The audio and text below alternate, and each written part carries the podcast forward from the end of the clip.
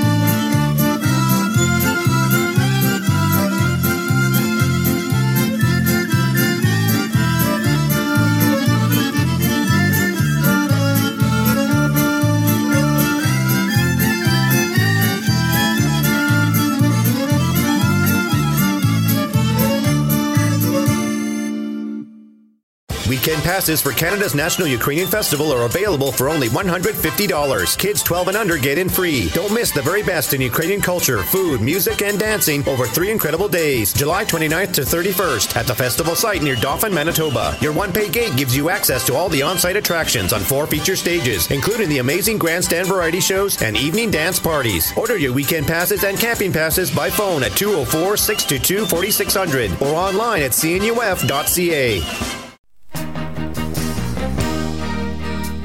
Thanks to the foresight and generosity of its donors, the Shevchenko Foundation has been investing in the future of the Ukrainian Canadian community for over 50 years. Since 1963, the Shevchenko Foundation has been funding initiatives that strengthen our Ukrainian Canadian identity and enhance our Ukrainian Canadian cultural heritage. These include fine and performing arts and arts groups, museums, cultural centers, education, as well as authors, journalists, and the Ukrainian Canadian media, including this program. The Foundation strives to become the premier not for profit foundation in a Canada which acknowledges the Ukrainian Canadian community as a fundamental component of Canadian society. Nash Holos listeners are encouraged to support this vision through continued donations into the future. To apply for grants, make a donation, or for more information, visit ShevchenkoFoundation.com.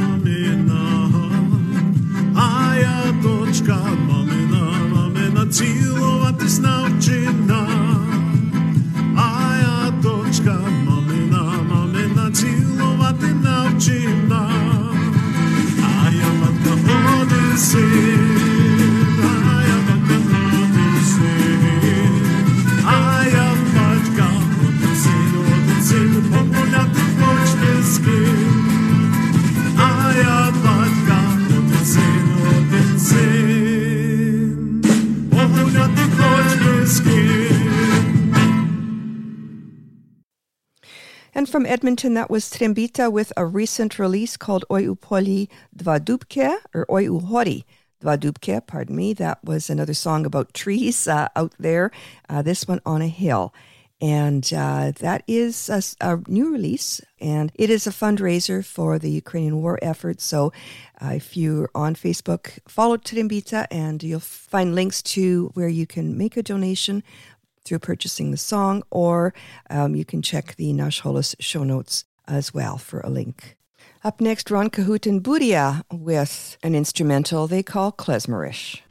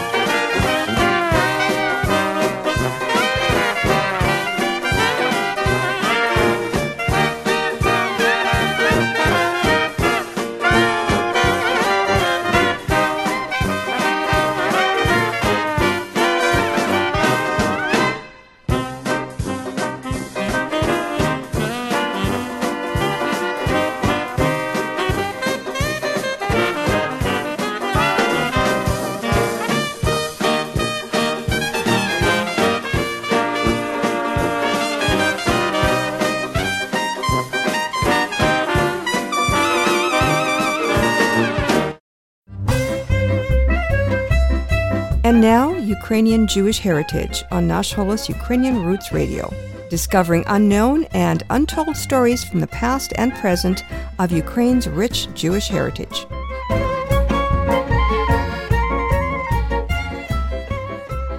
What greater pleasure than sitting down with a good book on a lazy summer afternoon at the beach or by the pool, on a shady deck, or sprawled out on a lush green lawn?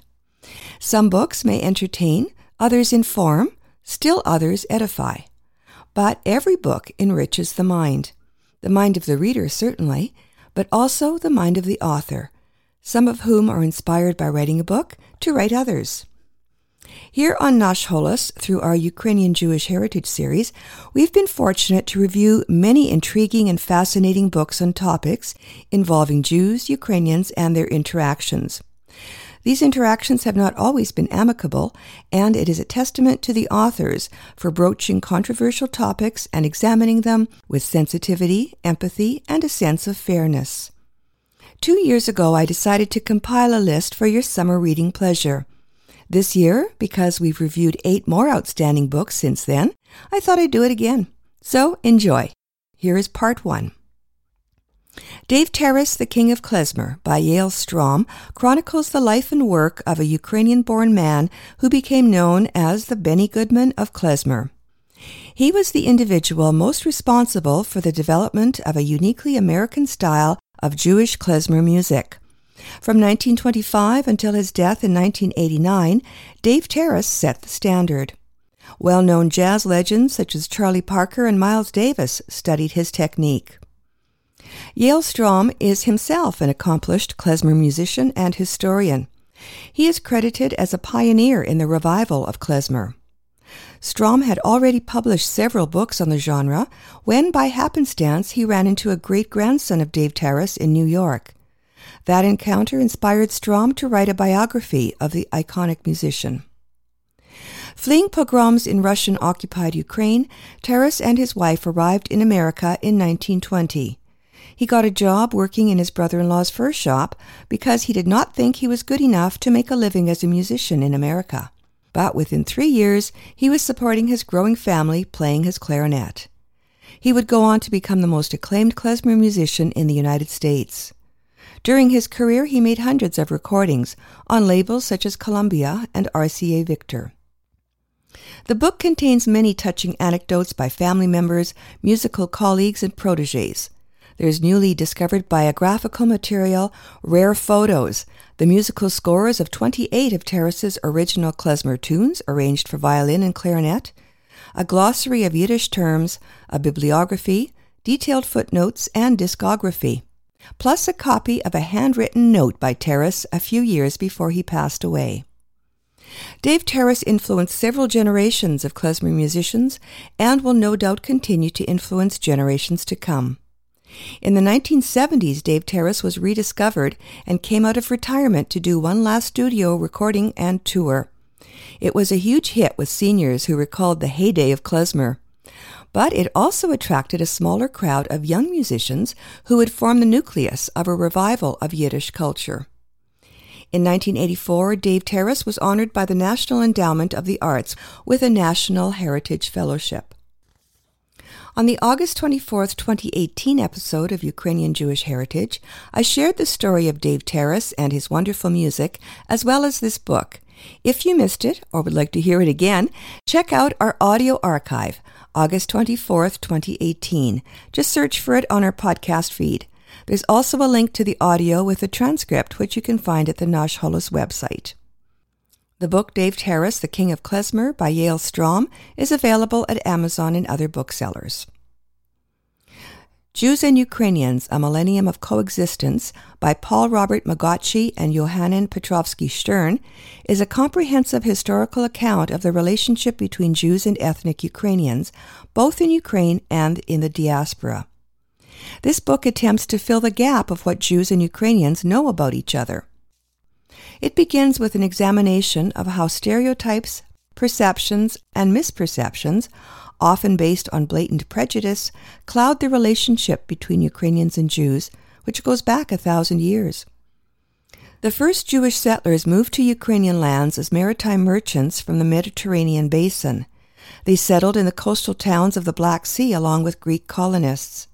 During the time of Kievan Rus, Jews started arriving from Central Europe and settling in central and northern Ukrainian towns. There are references to Jewish settlers in the literature of the period. Jews and Ukrainians continued to live together in the land that is contemporary Ukraine for hundreds of years, despite rule by foreign governments. By 1900, Jews made up nearly 9% of the population of modern day Ukraine, and ethnic Ukrainians 74%. Today, just 0.02% of Ukraine's population is Jewish and lives in major centers. The world of shtetls in Ukraine, with thriving Jewish communities and commerce, is forever gone. This volume is full of intricate information, insightful historical analysis, detailed graphics and maps, as well as very relevant photographs. At times, the detail seems almost encyclopedic, but the writers managed to make each and every section relevant and readable. Those new to Ukrainian studies will learn a great deal about Ukraine's history and culture. Those who have studied both Ukrainian and Jewish culture will appreciate the commentary and the analysis of historical events.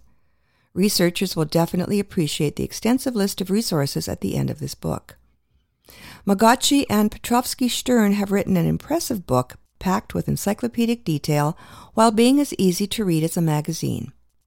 Jews and Ukrainians, A Millennium of Coexistence, is available at Chapters Indigo and Amazon. Babin Yar History and Memory is dedicated to the commemoration of the 75th anniversary of Babin Yar. In September of 1941, this scenic area of forests and ravines in Kiev which translates into English as Grandmother's Ravine, became a global symbol of the Holocaust. Once known as the Switzerland of Kiev, today Babin Yar is synonymous with unfathomable cruelty and unprecedented loss of life. Nearly 34,000 Kievan Jews perished in Babin Yar at the hands of the Nazis in late September of 1941. Over the next two years, tens of thousands more people, Jews and non Jews, were murdered there. The contributions to this volume are based on documentary sources and academic research.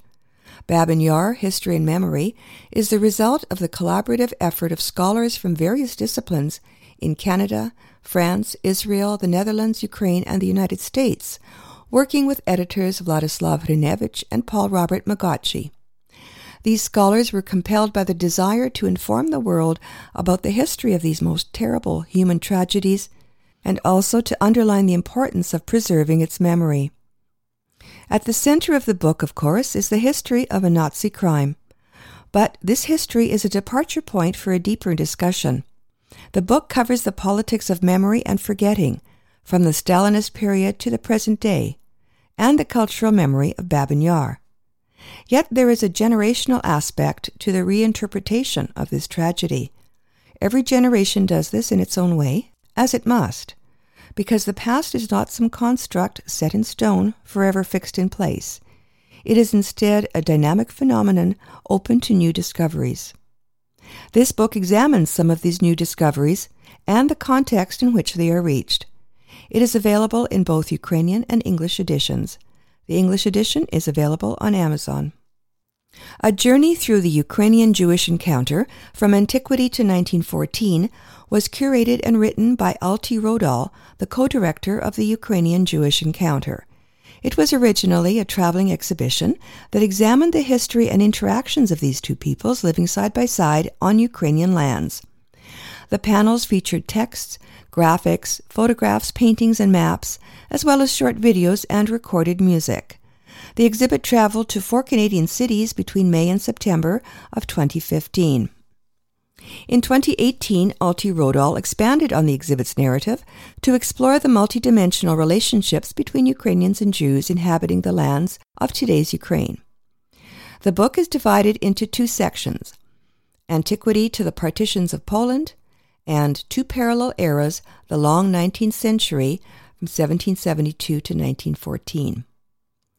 The first section examines the interactions of the two peoples beginning in antiquity, moving to the Polish Lithuanian Commonwealth period, and concluding with an examination of Hasidism and Hebrew Yiddish publishing on Ukrainian lands. The issues discussed include Jewish settlement in Ukrainian lands, Ukrainian serfdom, Jewish cooperation with Polish magnates, Khmelnytsky's uprising and the consequences for both Jews and Ukrainians, the Uman massacre, the rise of the Uniate Church, and the rise of Hasidism. The second section of this book focuses on the experience of Ukrainians and Jews in the Russian Empire, as well as the Austro Hungarian regime up to 1914. It deals with difficult topics such as the pogroms in the Russian Empire. However, it also highlights trends in Ukrainian Jewish political and civic cooperation. There is a focus on the cultural renaissance experienced by both Ukrainians and Jews during this period. This section concludes by examining emigration to North America. Although this volume may be compact in size at only 169 pages, it is full of relevant information, insightful historical analysis, detailed maps and graphic elements, as well as historically significant paintings and photographs.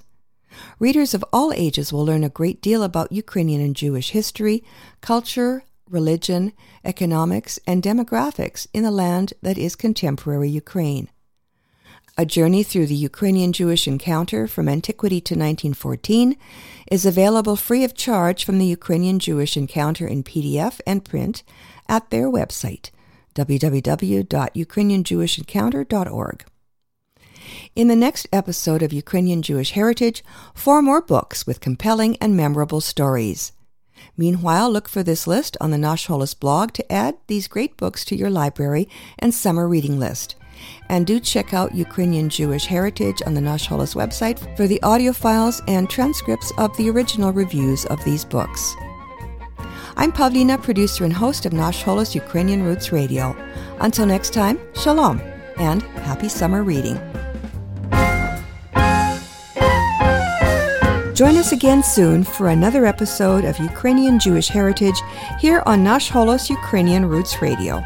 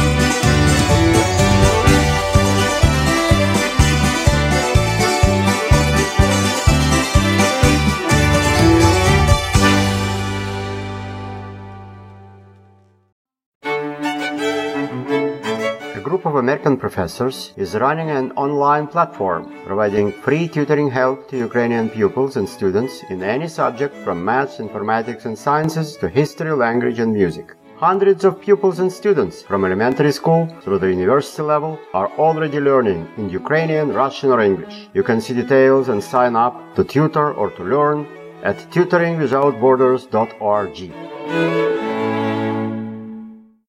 Weekend passes for Canada's National Ukrainian Festival are available for only $150. Kids 12 and under get in free. Don't miss the very best in Ukrainian culture, food, music, and dancing over three incredible days, July 29th to 31st at the festival site near Dauphin, Manitoba. Your one-pay gate gives you access to all the on-site attractions on four feature stages, including the amazing grandstand variety shows and evening dance parties. Order your weekend passes and camping passes by phone at 204 622 4600 or online at cnuf.ca. The Ukrainian Canadian Advocacy Group invites you to a one day exhibition called War in Living Color on Wednesday, July 27th in Vancouver. This will be a pop up exhibit of Ukrainian wartime illustrations by artists from Kiev, Ukraine. This is an opportunity to go beyond the headlines by experiencing the war through the lens of artists living through Russia's brutal genocide. On the line with me now to tell us more about the exhibit is Sofia Kominko, one of the co founders of the Ukrainian Canadian Advocacy Group. She joins us by phone from Ottawa. Thank you for joining us, Sofia. Welcome to Nash Holos. Hi, thank you so much for having me. So, before we get into the details of this exhibit on Wednesday, uh, tell us a bit about yourself and the Ukrainian Canadian Advocacy Group. So, my name's Sofia. I um, was born in Ternopil, Ukraine, and um, have one of those very familiar, I guess, immigration stories from the late 1990s. My family moved to Vancouver and settled there. And then I actually moved to Ottawa for school and have been here ever since. And ever since February 24th, 2022, for many people, life really flips on its head. And, you know, I've been engaged in many, many projects initiatives um, with various volunteer groups. And the story of this exhibit and the creation of the Ukrainian Canadian Advocacy Group is actually intertwined because when I started planning this exhibit here in Ottawa, um, a few fellow volunteers from Vancouver reached out and said, we need to continue doing something in the cultural space, in the art space. We need to continue to bring to light what is modern Ukraine we need to be engaging the Canadian public in more innovative and diverse ways. And so the exhibit is one of the first events that we're planning, and it really happened organically where a couple of us, people who are just active in the community, have ties to Ukraine, decided that we want to be uh, working in the cultural space and we want to be putting events that represent um, modern Ukrainian culture and also that focus on social action projects. So one of these projects is helping with rehabilitation programs for children who are impacted by war. Mm. Uh, so this is where we're at. Um, we formed just over a month ago, um, and this is our first project that is underway, but we're planning many more. Oh, wow. Well, that sounds fantastic. Are you involved with the Ukrainian Canadian Congress at all, or is this, are you just kind of separate on your own? Um, the exhibit here in Ottawa was done with the Ukrainian Canadian Congress and the Ottawa branch, as okay. well as an organization called Second Front Ukraine. Mm-hmm. And it was the debut. And now the exhibit in Vancouver is being organized solely by the Ukrainian Canadian Advocacy Group. And the tour that is planned is also going to be organized by this group. Oh, wow. Okay. So, how did you meet with um, these artists? The It's called the Pictoric Illustrators Club? Yes. So um, with Pictoric, it's um, it's a story that goes back actually just to the beginning of the war. In March, I reconnected with um, an old friend from the Netherlands. So him and I did our masters together at University College London, mm-hmm. um, and then you know it was it was these conversations, right? Like people wanting to help, people mm-hmm. reaching out, mm-hmm. people just asking like, how can I contribute? What would be a meaningful way? Like do this, let's do that. And mm. Jan, my friend, he's been following this Illustrative Club in Kiev for years. He is into um, the arts and graphic design, and um, he told me about them ages ago. And he said, "Hey, they're doing amazing things right now. I would love to put on an, an exhibit in Utrecht, where he's based in the Netherlands." And I said, "Hey, like I'm going to run with this, and let's mm. do this in Canada because they've exhibited all over Europe and Asia. Some of their works have been acquired by the um, Library of Congress in the US, oh, wow. and yet they've never been in Canada. And so that's how the idea was born. Um, really, that, that conversation happened in March, and then it took some time to find a good venue here in Ottawa. And then in the midst of that, other friends reach out and say, we need to continue be, to be doing something in the cultural space. We need to engage through art, through music. Mm-hmm. And, and so it was, it was just that perfect timing. So we've it really took a couple months to kind of get everything off the ground, to get the files, to print the work, to get all of that set up. And, and kind of, that's how it happens. Great. So the who who belongs to the this advocacy group? Do you have a lot of members, or uh, are you still building? Are you is it open to to new people joining? Uh, the Pictoric Illustrators Club, they're a group of probably close to a dozen artists, Okay. if not more. Mm-hmm. Um, I don't have the exact number, and they were founded in 2014 by Ana Sardira and a few other Mm-hmm. um, illustrators. So I'm not sure what the composition is and if they're growing and developing. The, the model kind of that we're working with is that, and I and I believe that's how it works with other exhibitions as well. Is that if there's somebody who's interested in organizing and working with the club, they just you know they work with the club to get the files. They'll you know mentor you and tell you how to print and and what size and and what are like what substrates to work with and make recommendations. And and then you just organize the event. And as for the ukrainian canadian advocacy group we're about five people right now. Mhm. um, but uh, definitely will be growing and hoping to grow because to make big things happen you need people. And, yeah, yeah. and, and, we, and we want and we want people to be engaged on on these types of projects in particular Okay, great. Well, you'll give us information how to get in touch with you at the end of, of our chat. So, the Pictoric Illustrators Club has been going on since 2014. And um, so, I guess they've been, this is it, not something that just came up after the 24th of February.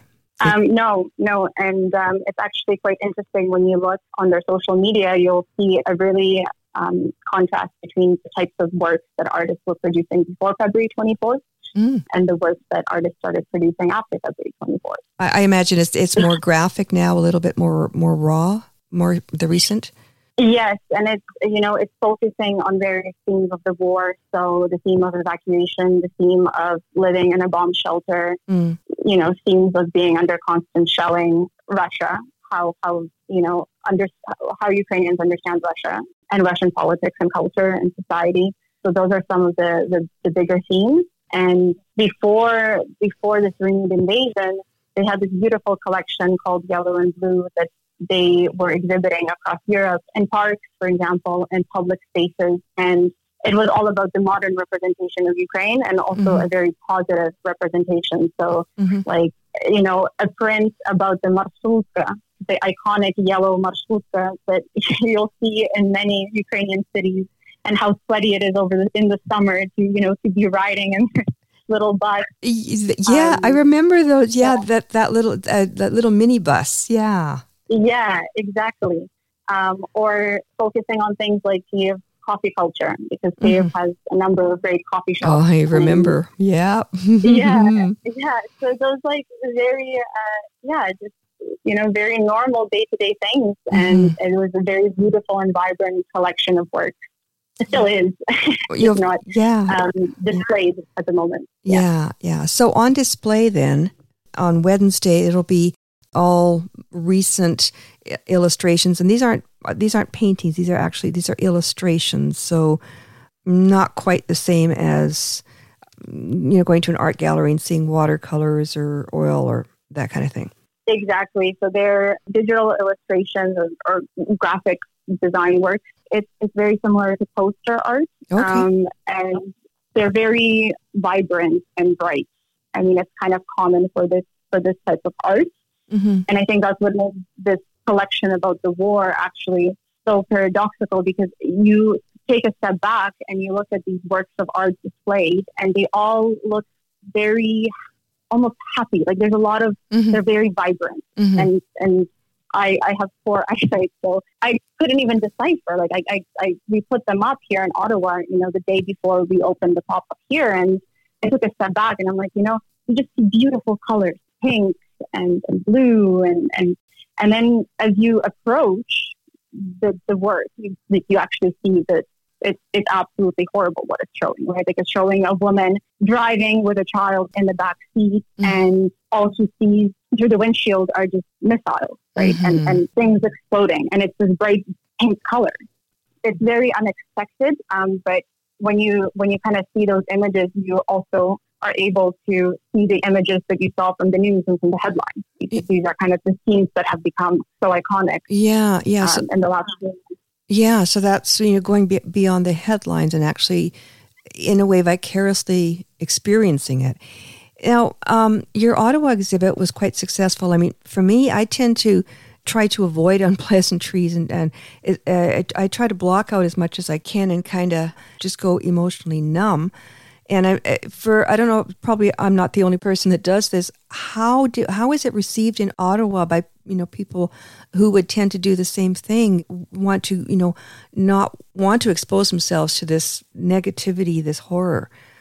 Mm-hmm. There was definitely a lot of emotion. You know, some people you know, who also came during the quieter time because we were on for two days or two evenings, and then we had a closing reception, and that was like a packed event. But people who came during the quieter days, you know, they really spent quite a long time looking at the pieces, and I mean, a lot of it was heavy, especially if you have the direct connection. Mm-hmm. Um, and we got people from all walks of life, but not necessarily like people who are connected, but who felt grateful that they could engage with the issue through a forum that they also understood. So a mm-hmm. lot of mm-hmm. you know some people who were artists themselves or illustrators themselves, mm-hmm. and Good. that was I guess very also important for me to see as an organizer because I wanted this to go beyond the Ukrainian community. Mm-hmm. So yeah, a lot of appreciation and, and some heavy conversations, mm-hmm. um, some conversations around once again going back to that topic of the importance of doing more of these events, especially as time goes on and as you know there are fewer reports covering the war. Yeah. Yeah. Yeah. Well it is it, it is important to keep this front of mind because as much as you know we want to forget about it pretend it wasn't happening because it's we're not you know here in canada not being affected by it directly unless we have somebody there. And even those of us you know who do kind of block it out as much as you can. That's not a good thing to do because this is affecting the whole world, even though the whole world doesn't understand that. Absolutely. Yeah. yeah. I had these like conversations about a month after the war with colleagues from the UK, and I already then had a little bit of a panic that the world is going to forget or the world is mm-hmm. going to be desensitized. And mm-hmm. he assured me, no, no, no, because when there's threat of say like nuclear war, yeah, nobody's going to forget because yeah. then every country also thinks about their own security interests. Mm-hmm. Um, and yet there's just this realization that no matter what happens, life, you know, in many parts of the world goes on and, and that's just the reality. And it does fade to the background. But for you who's impacted and, and who like every day you just wake up like checking the news and checking on your family and this just doesn't go away. Yeah. You're like, I just need to figure out a way yeah. to continue to continue the work. Um, yeah, and this this is a good two pronged approach. I mean, it's it's ther- in a way therapeutic for people like yourself, and to a lesser extent to myself, and um, it's also informative for those who are trying to kind of block it out and try to forget about it. Mm-hmm. It's interesting the approach that these illustrators have. That they have, it's it looks like art from a distance, but when you come up, it's kind of like pow, it it, it hits you, and it makes you mm-hmm. think, and it makes you think. So, which is a good thing. And uh, you know, once people start thinking, you know, then you know, thoughts manifest in, into into our reality, right? So, you know, the more people mm-hmm. are thinking and, you know, understanding what's going on, you know, feeling empathy and as well as sympathy, miracles can happen, right? Mm-hmm. Yeah. Absolutely. So, uh, in your your debut in Ottawa was um, more than one day. It was three days or three evenings, rather. We worked with the Saw Gallery, which is an artist-run center in the heart of Ottawa. They've been around for decades. They're quite an old center and, and well known, and they actually were very generous and provided the space to us in the heart of Ottawa free of charge. So we were able to have the exhibit up for three evenings. And um, on the third evening, we had a closing reception. We had Vasily Popadiuk. He lives in Ottawa, and yes. uh, we really wanted wanted him to be a part of this evening. And so he played for a part of the evening, and also had the newly appointed ambassador from Ukraine to Canada, mm-hmm. Yulia Kovaliv. join us with opening remarks. And it was it was packed. Oh, it was good. packed. We were also fundraising for uh, tactical first aid. Mhm. Um, that's something that the organization Second Front does, and also something that my good friend and I, who organized the exhibit, we've been collecting for tactical first aid Mm-hmm. since the beginning of the war. And she actually, the day after the closing reception, she flew over to Poland and delivered two suitcases of bleeding control medication, Mhm.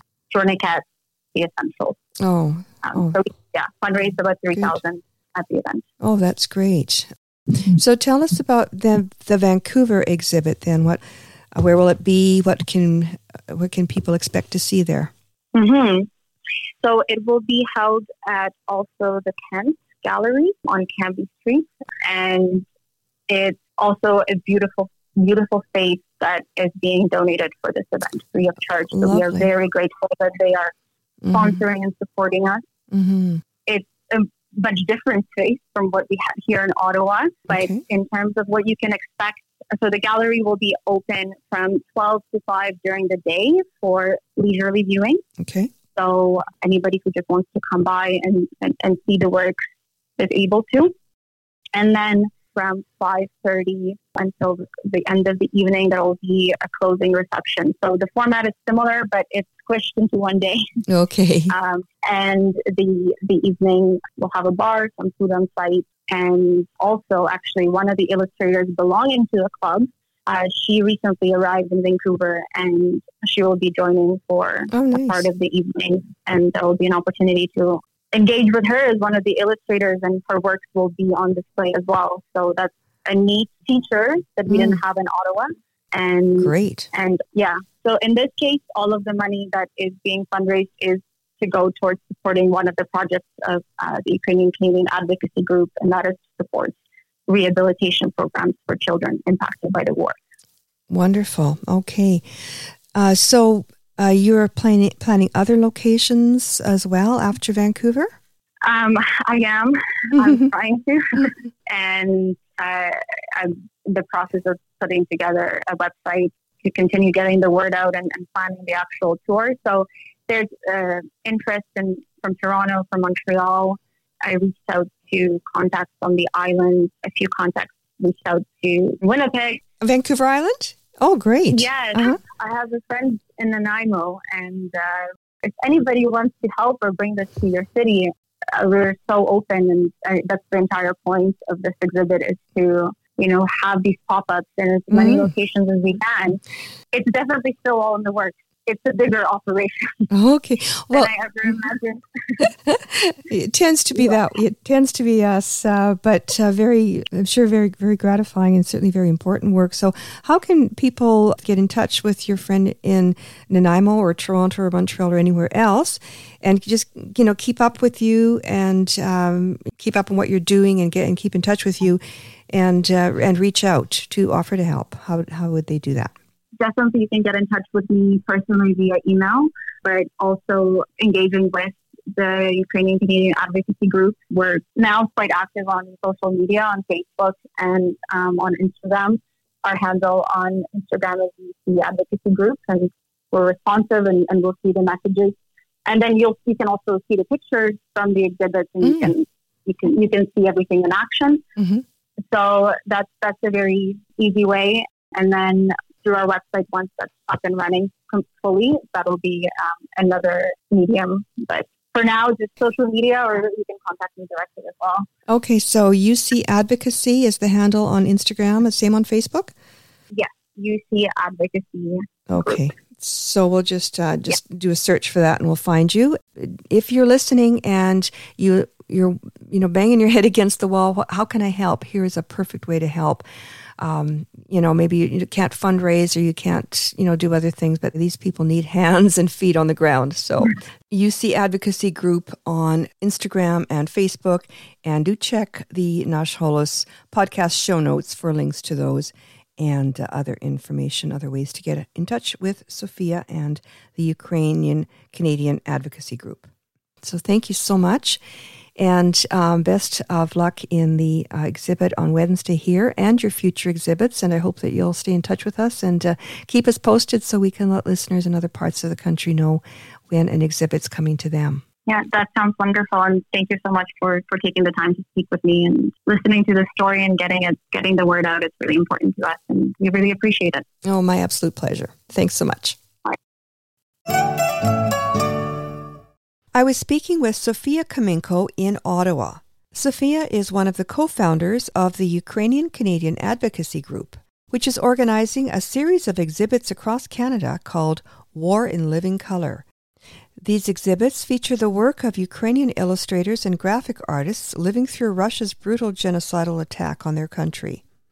The Canadian debut exhibit was held in Ottawa, and the second is being held in Vancouver on Wednesday, July 27th at Also the Kent Gallery, 538 Cambie Street in Vancouver. The gallery will be open for casual leisurely viewing from 12 noon to 5 p.m. by cash donation at the door. The official reception begins at 5:30 with a cash bar, food, music, and special guests, including the Ukrainian ambassador and one of the artists whose work is featured in the exhibit. Tickets for the reception are $30 through Eventbrite. Links to Sofia and the event will be in the podcast show notes of tonight's show, www.nashholos.com.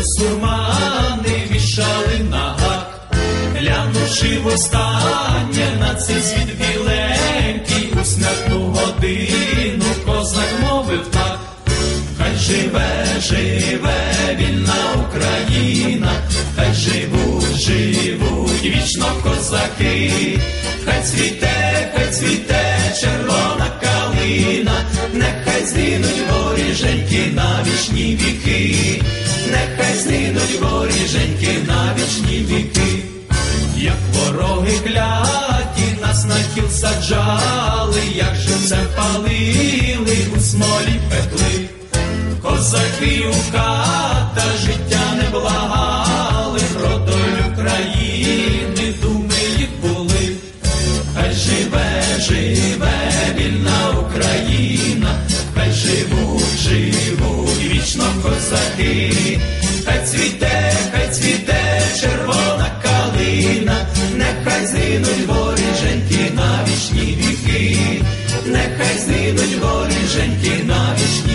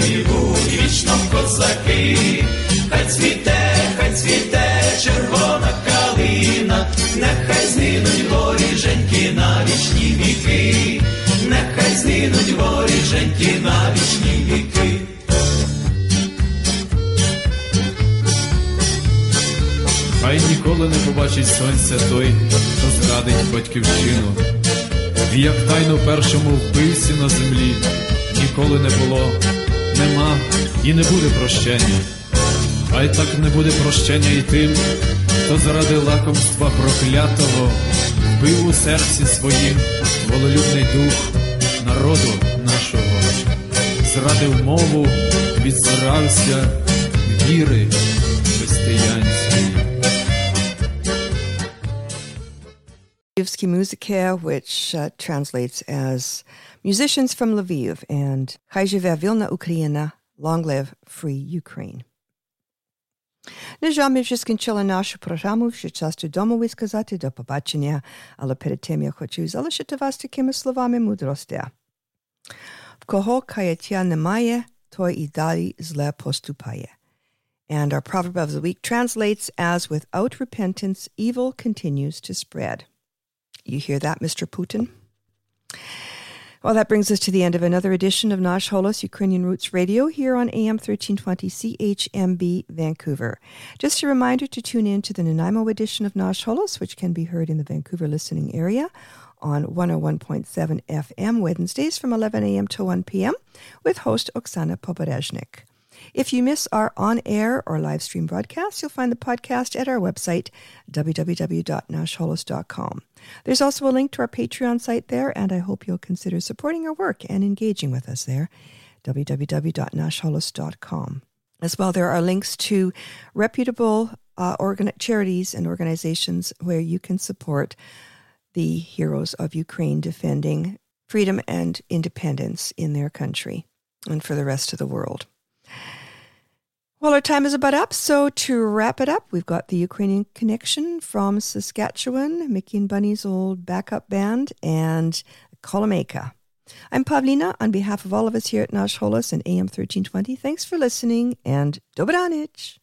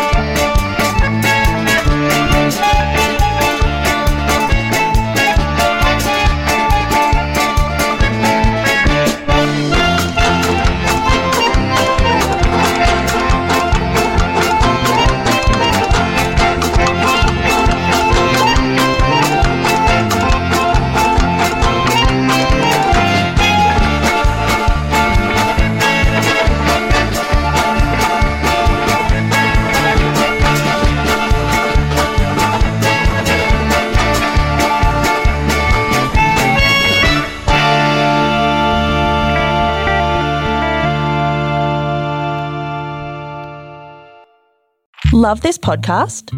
Support this show through the ACAST supporter feature. It's up to you how much you give, and there's no regular commitment.